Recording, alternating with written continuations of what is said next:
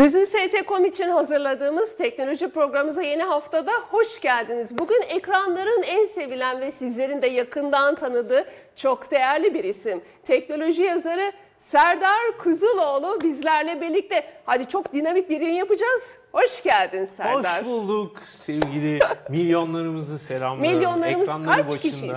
Bizi izleyen. Bugün ne mi konuşacağız? Bugün yeni dönemde özellikle yeni kripto para yatırımcılarını konuşacağız. Nasıl bir profile sahipler? Diğer yanda troll hesapları, sahte medya hesapları nasıl algı yönetimi yapıyor? Bu sorunun da yanıtını arayacağız ve yapay zeka diyeceğiz ama öncesinde gelin hep beraber şu kripto paralarla başlayalım mı?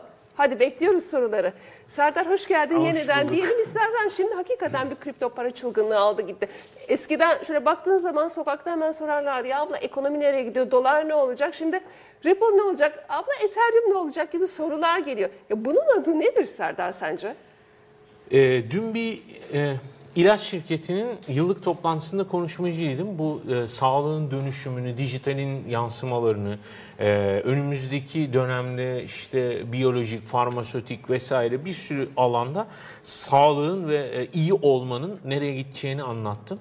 E, konuşma bittikten sonra sahneden indim sohbet ederken böyle bir grup etrafımı sardı. Hepsinin ortak sorusu şeydi. E, Serdar Bey hiç Bitcoin'den bahsetmediniz falan ne İlaççılar. olacak mı? İlaççılar işte kripto paralar ne olacak?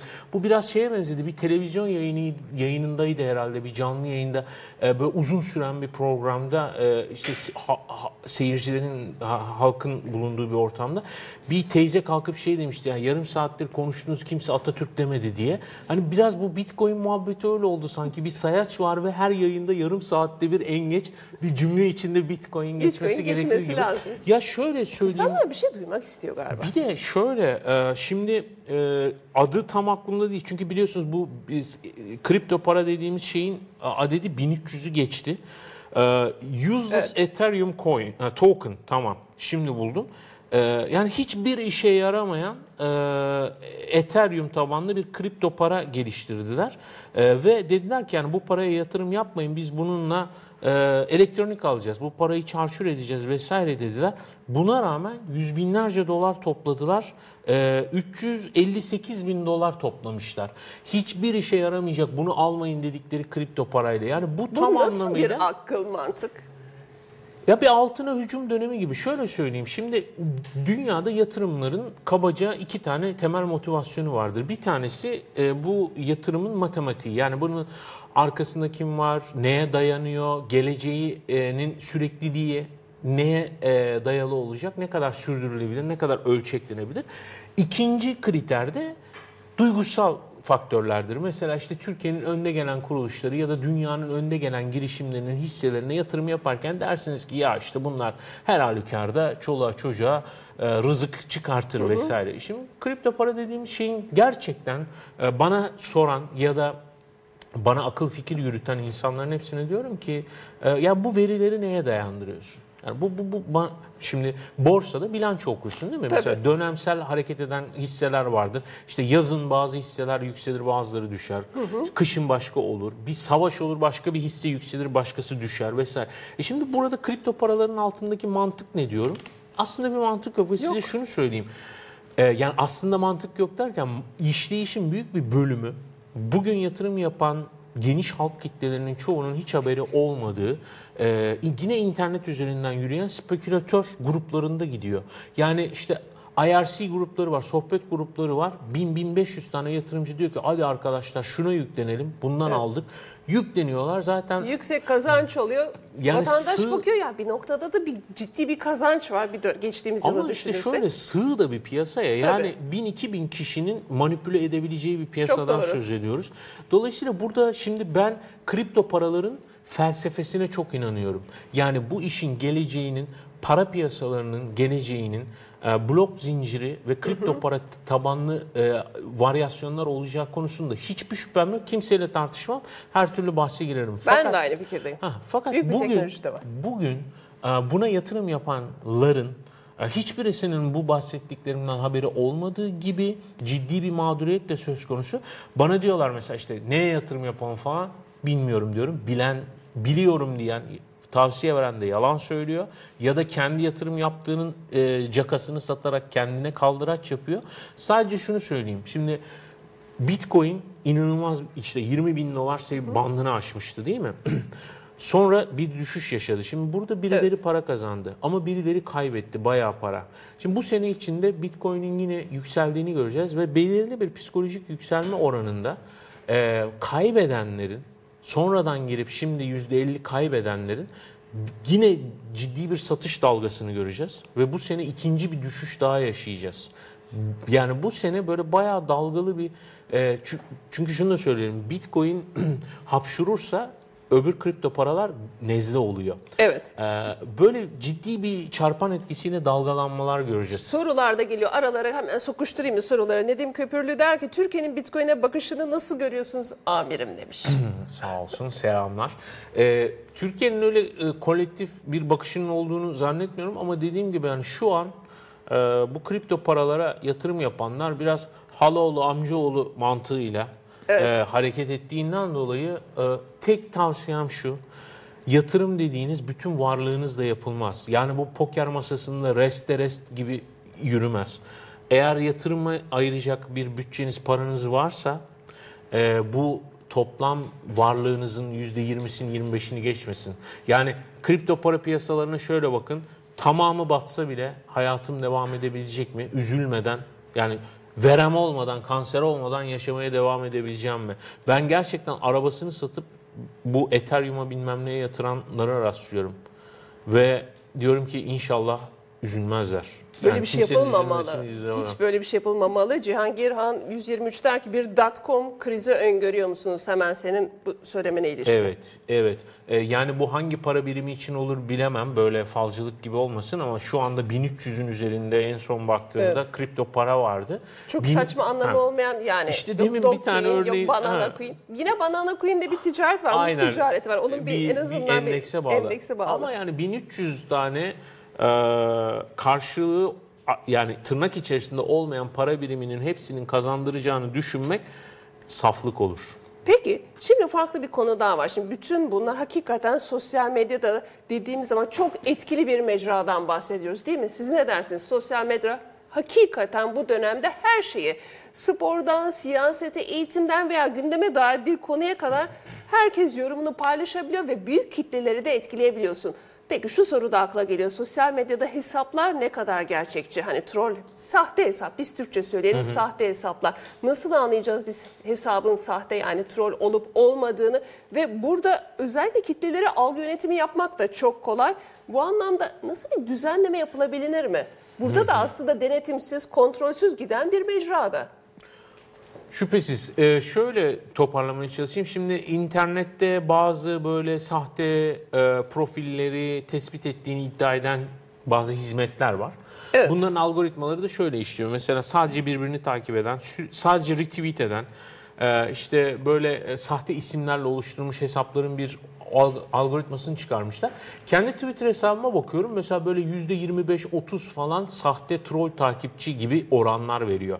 Bazı böyle milyonlarca takipçisi olan şöhretlerin hesaplarına bakıyorum. Yarısına kadar çıkıyor. E, bu hafta ee, bu hafta mıydı, hafta sonu muydu? New York Times gazetesi bununla ilgili geniş bir dosya yaptı. Ee, Amerika Birleşik Devletleri'nde bu sahte takipçileri satan, pazarlayan son derece profesyonel, e, böyle bizdeki gibi öyle telmaşa operasyon değil, bayağı ciddi teknoloji geliştirmiş bir şirketin e, şeyini yaptılar, dosyasını işlediler ve bu hafta dava açılıyor aleyhlerinde. Amerikan seçimleri çok dile getiriliyordu Ha, değil mi şeyi demokratlarla söyleyeceğim. ilgili? Şimdi bunun e, sistematik programlı yapıldığında e, neye yol açabileceğini şöyle anlatayım. E, Donald Trump'ın seçildiği son Amerikan e, Amerika Birleşik Devletleri seçiminde e, Rusya'daki troll hesapların e, Rusya'daki e, bir devlet destekli operasyonun son derece etkili olduğu iddiasıyla ilgili bir soruşturma başlatıldı ve şu ortaya çıktı. Facebook rakamları yayınlamadı, kabul etti kullanıldığını. Ee, ve e, şöyle şeytani fikirler var. Mesela şimdi diyelim ki Clinton'ın e, bir şehirde e, çok e, şeyi var, eyalette destekçisi var. Rus e, troll hesapları Clinton'ın destekçisiymiş gibi görünen Rus troll hesapları o kadar akla hayale gelmedik projeler ve eylemler vaatler ortaya koydu ki e, Clinton'ın taraftarları bile onu savunamadı. Yani Evet. biz bunu mu savunacağız dedi. yaptı işte orada. Şimdi şöyle söyleyeyim. Twitter bu hafta açıklama yaptı. 453 bin defa retweet edilmiş bu troll hesaplar tarafından e, Donald Trump'ın kampanya mesajları. Ve 3200 yanlış hatırlamıyorsam e, hesap kullanılmış bu manipülasyonda. Şimdi şunu söyleyeyim. 3200 kişinin kullanıldığı bir algı operasyonunda sosyal medyada bugün Amerika Birleşik Devletleri gibi bir ülkenin başkanlık seçimlerinde pay sahibi olabiliyorsunuz. Bu çok üstünde düşünmemiz gereken çok tehlikeli bir mesele. Ya çünkü Amerika mesele, Birleşik Devletleri'nin başkanlık seçimi Amerika ile ilişkili bir şey değil sadece. Türkiye'yi de etkiliyor, Filipinleri de etkiliyor, Çin'i de etkiliyor. Yani ve bunlar küçücük bir merkezden yürüyor bakıldığında. Ee, yani bugün e, insanların sosyal medyada karşılarına çıkan şeylerin doğruluğunu teyit edebilmesi e, geçmişten çok daha önemli. Çünkü bugün çok daha şeytani amaçlarla her ülke ve her iktidar tarafından kullanılıyor. Evet, kamu spotları şeklinde hakikaten bu algı yönetimini insanlardan korumamız da lazım. Şimdi izleyicilerimizden evet fikirci der ki algı için siyasette bile bot hesaplar Twitter'da dahi kullanılıyor. 15 dakikada TT oluyor. Hakikaten bir Twitter akşam açıyorum 3 dakika sonra başka bir şey TT olmuş. Bu TT'ler de artık parayla satılıyormuş. Bir şey Elbette, olabilir yani, mi? Evet epeydir zaten bu böyle ama e, bunun ilacı birazcık o listelere bakmamak oluyor. Çünkü Evet. ben e, bu antik Yunan'dan beri e, filozofların tekrar ettiği şeye artık ikna olmaya başladım.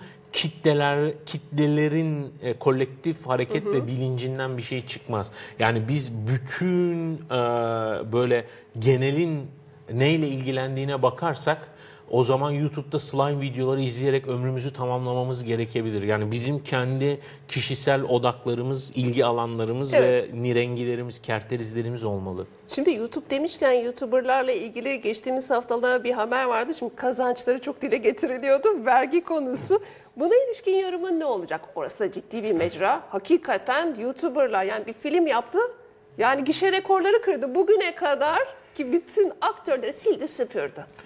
Şimdi İsim vermiyorum.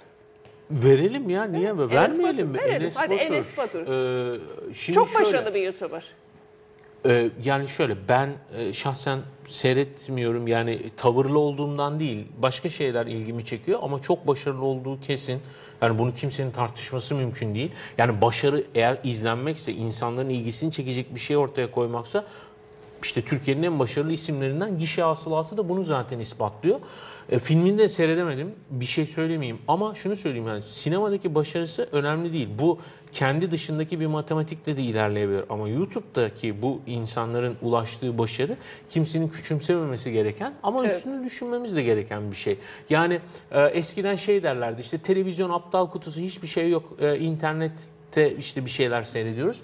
E şimdi televizyon baya baya böyle seçkin içeriklerden oluşmaya başladı. Hani bugün en böyle ipe sapa gelmez dediğimiz programlar bile YouTube'un en çok izlenilenler trendler listesine baktığınızda baya seçkin, e, bilgilendirici, faydalı, hayırlı şeyler gibi geliyor. İnsanların tercihlerine bir şey diyemeyiz. Fakat şu da var. Bugün gerçekten e, televizyon dünyasında bile kazanılamayan çok büyük paralar kazanıyor bu insanlar. Evet. E, kazansınlar.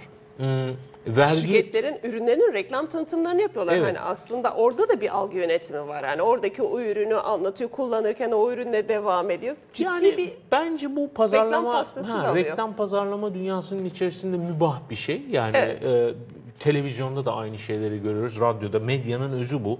Yani kitlelere ulaşan birilerini markalarda kullanmak istiyorlar. E, fakat şunu söyleyeyim.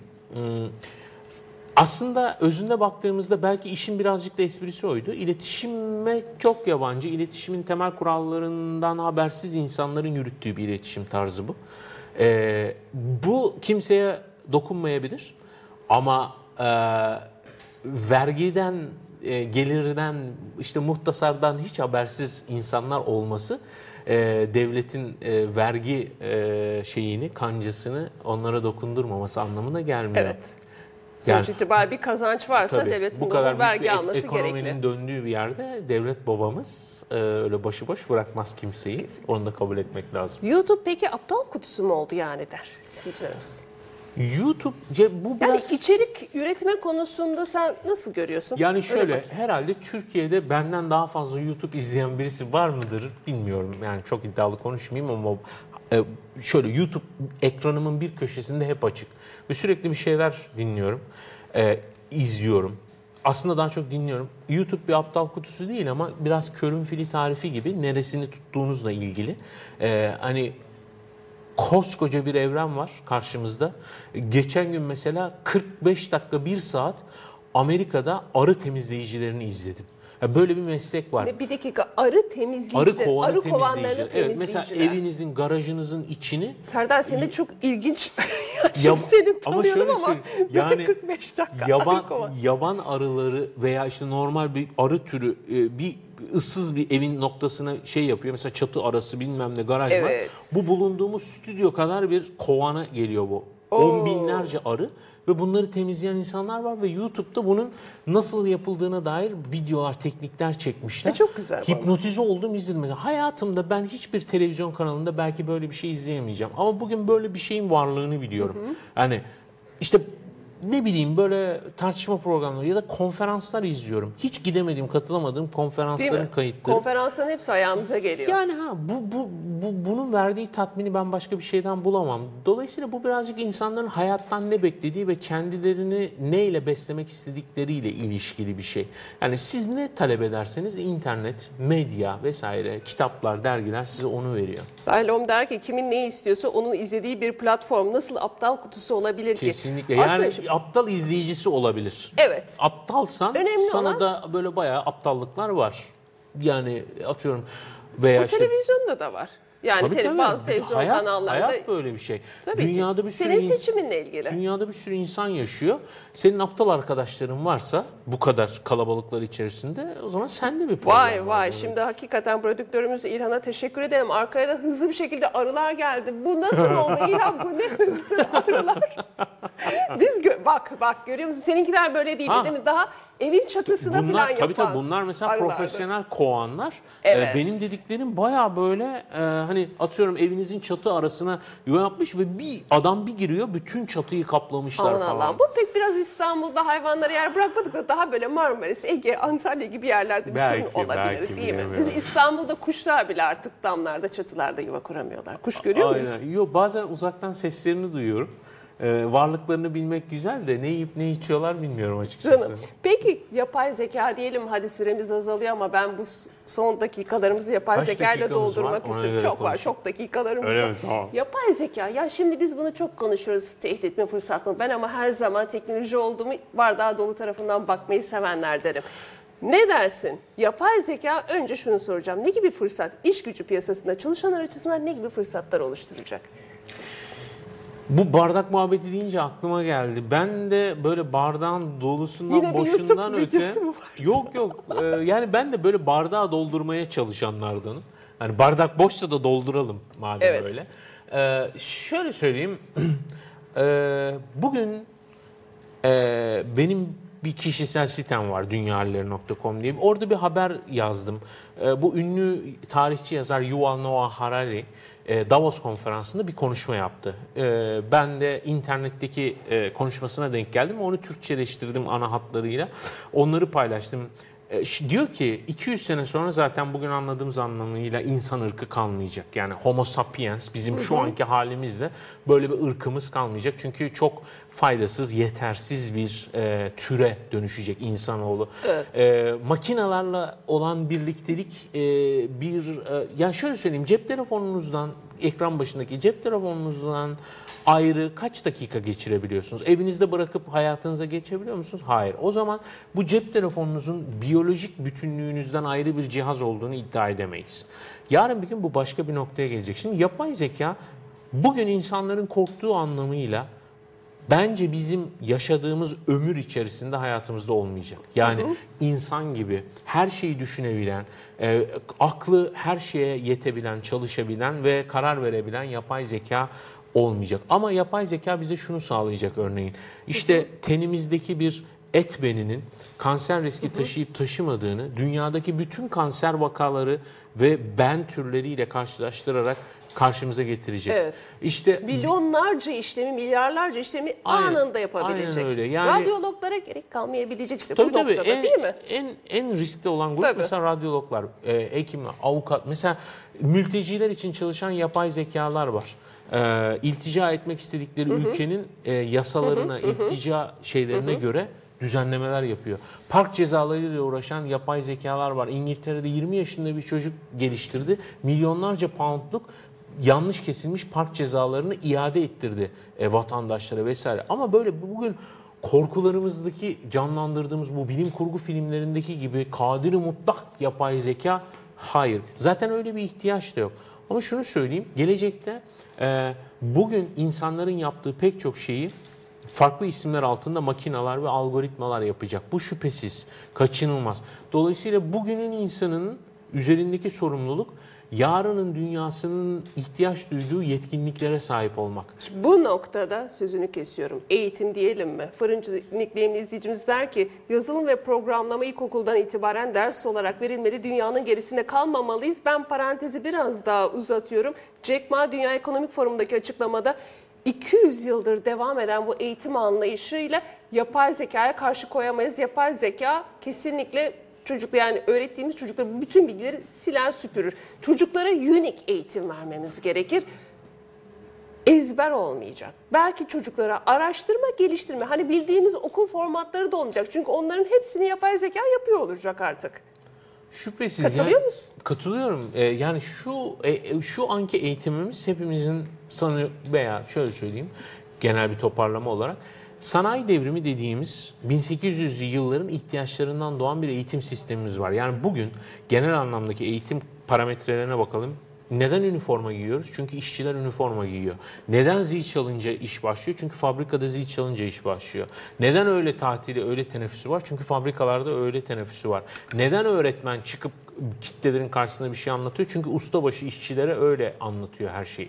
Yani biz aslında insanların makine başında çalıştığı bir çağın eğitim modelini uyguluyoruz. Bilgisayar başında ya da yapay zekaya bir şey buyuran insanların çağının eğitimi değil bu. Fakat şunu da söyleyelim. e, yani Eğitimin özü bugün dünyada işte özellikle Kuzey Avrupa, Nordik ülkelerindeki eğitimin dünya çapındaki başarısının sırrı öğrenmeyi öğretmek. Yani bugün evet e, tamam Google'da bir şey arıyoruz 1 milyon tane sonucunu çıkartıyor. Ama bugün bizim öğrenmemiz gereken Google'da neyi nasıl arayacağımız ve doğruyu yanlışı nasıl bulacağımız. Yani bugün belki fizik formüllerini ezberlememiz gerekmiyor ama hangi fizik formülünü nerede kullanacağımızı biri bize öğretmesi gerekiyor. Yani öğretmenlerin bugün fizik sınavında öğrencilere formüllerin yazılı olduğu bir kağıt da vermesi lazım. Önemli olan problem çözebilme, merak edebilme ve bu merakı doğru yanıtlarla giderebilme yeteneğinin kazandırılması. Ama bunun karşılığı kodlama mıdır bilmiyorum. Yani bugün Evet. bu, bu muhabbet şuna benzetiyorum. Ee, yani insan e, işte edebiyatta çok gelişmemiz lazım. İnsanlara okuma yazma öğretelim. Güzel ama her okuma yazma bilen bir Yaşar Kemal oluyor mu? Olmuyor. Bir Gabriel Garcia Marquez oluyor mu? Olmuyor. Onlar ayrı bir hediye. Dolayısıyla her kodlama bilenin e, atıyorum işte bir e, canavar yazılımcı olmasını veya bir ürün çıkarmasını beklemiyoruz. Ama şu önemli. Yazılım dilini öğrenen insanlar e, algoritmaların ve yazılımların nasıl çalıştığını, uygulamaların nasıl çalıştığının mantığını öğrenerek e, bunların daha iyi çalışmasına yönelik talep geliştirebilir. Bu çok önemli bir yetkinlik. Biz insanların yazılımcı olmasını beklemiyoruz ama yazılımcıların dilinden konuşabilen ve anlayabilen insanlar olması yarının dünyasını inşa etmekte çok önem Evet taşıyacak. çok farklı sektörde de olsa yazılım hani o background'da nasıl diyorduk bir yabancı dili muhakkak olmalı. Ona Kesinlikle. artı bir yazılım da eklendi. Şimdi yapay zeka demişken Elon Musk'ın kripto paralarla ilgili son açıklamasını Serdar Bey gördüm acaba demiş Panel Berta. Gördün mü? En son ben hafta sonu bir lav silahını çıkardı hafta sonu. Ona da bir, Evet, o bir ayrı bir yani- konuşma konumuz olur. Bu adam ne yapıyor? bence e, eğleniyor. Dikkat çekiyor ve eğleniyor. Eğleniyor bence. Bayağı eğleniyor. Yani bir, bir bakıyorsunuz tünel kazıyor, lav silahıyla çıkıyor. Yani yeni neslin popstarı gibi. Bu e, Aynen. şeyde miydi? Aa, Iron Man'de miydi bu Tony Stark? E, yani tam öyle bir figür. Yani bugünün popstarı işte çok zengin, çok böyle kitlesel heyecan uyandıran şeyler çıkartıyor. Ve o lav silahı da dakikalar içerisinde adam bunu paylaştı. Kaç bin tane sattı. Evet peynir ekmek Evine bir lav silahı alırım yani düşünemiyorum lav silahı. Yani bilmiyorum belki mangal falan öncesinde işe yarayabilir o süreci hızlandırma açısından da başka bir kullanım alanı hani böyle hani, de düşünemiyorum. Değil mi çoluğa çocuğa değil mi yeter artık çok konuşuyoruz falan böyle bir şey mi hayal ediliyor bilmiyorum. Yani Amerika'da mutlaka bir üyesi bu arada. kullanım alanı vardır. Şeyi bilmiyorum. Ee, Elon Musk'ın son kripto paralarla ilgili Evet. açıklaması neydi bilmiyorum. Ben de görmedim. Ama hani koşun alın durduğunuz kabahat tarzı bir şey söylemediğine de eminim. Popstar değil rockstar Iron Maiden Black Sabbath dinliyordu demiş. Burada da Avengers'ın e, üyesiydi derler. Şimdi süremiz azalıyor. Bir soru da şöyle çok farklı bir yerden geldi. Nasıl olur da Serdar Bey nasıl 1 milyon izleyici, takipçi hemen düzeltiyorum takipçi sayısına ulaştı? Yılların Evet. deneyimi, birikimi neler var Yani- bu işin içerisinde? Ee, şöyle ben e, işim gereği bu tip böyle yeni sosyal ağları takip edebilmek, gözlemleyebilmek için çok erken dönemlerinde üye oluyorum.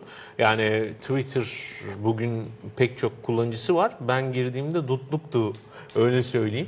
Hatta çok ilginç Türkiye'nin Geçen... Bitcoin içine diyorlar. İlk girdiğinde Yani- tutluk olanlar milyoner oldu. Aynen ben mesela ilk Bitcoin'i gazetede falan yazdığım tarihlere bakıyorum. Bitcoin'in kurlarını yazmış şu kadar para ediyor falan gibisinden şimdi çok komik geliyor. Bir de bana çok sorulan soru hani var mı senin bir yatırımın? Hayır hiç olmadı. Ee, muhtemelen de olmayacak. Bu konularda özgürce konuşabilmek için e, o tip kazançlardan kendimi e, mahrum bırakıyorum ve çok da mutluyum. Hiç pişman değilim girmediğime. Tutluk girdim girdim diyorsun değil mi?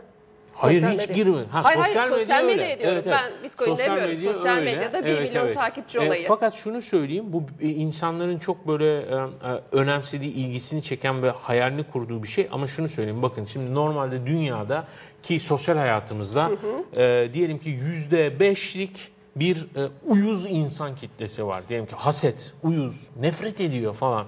Şimdi bu 100 takipçiniz olduğunda 5 kişi, 1000 takipçiniz olduğunda 50, 10 binde 500, 100 binde 5000. 5000 tane haset insanla mücadele etmek Kolay değil. kolay değil ve şimdi şöyle bir durum da var.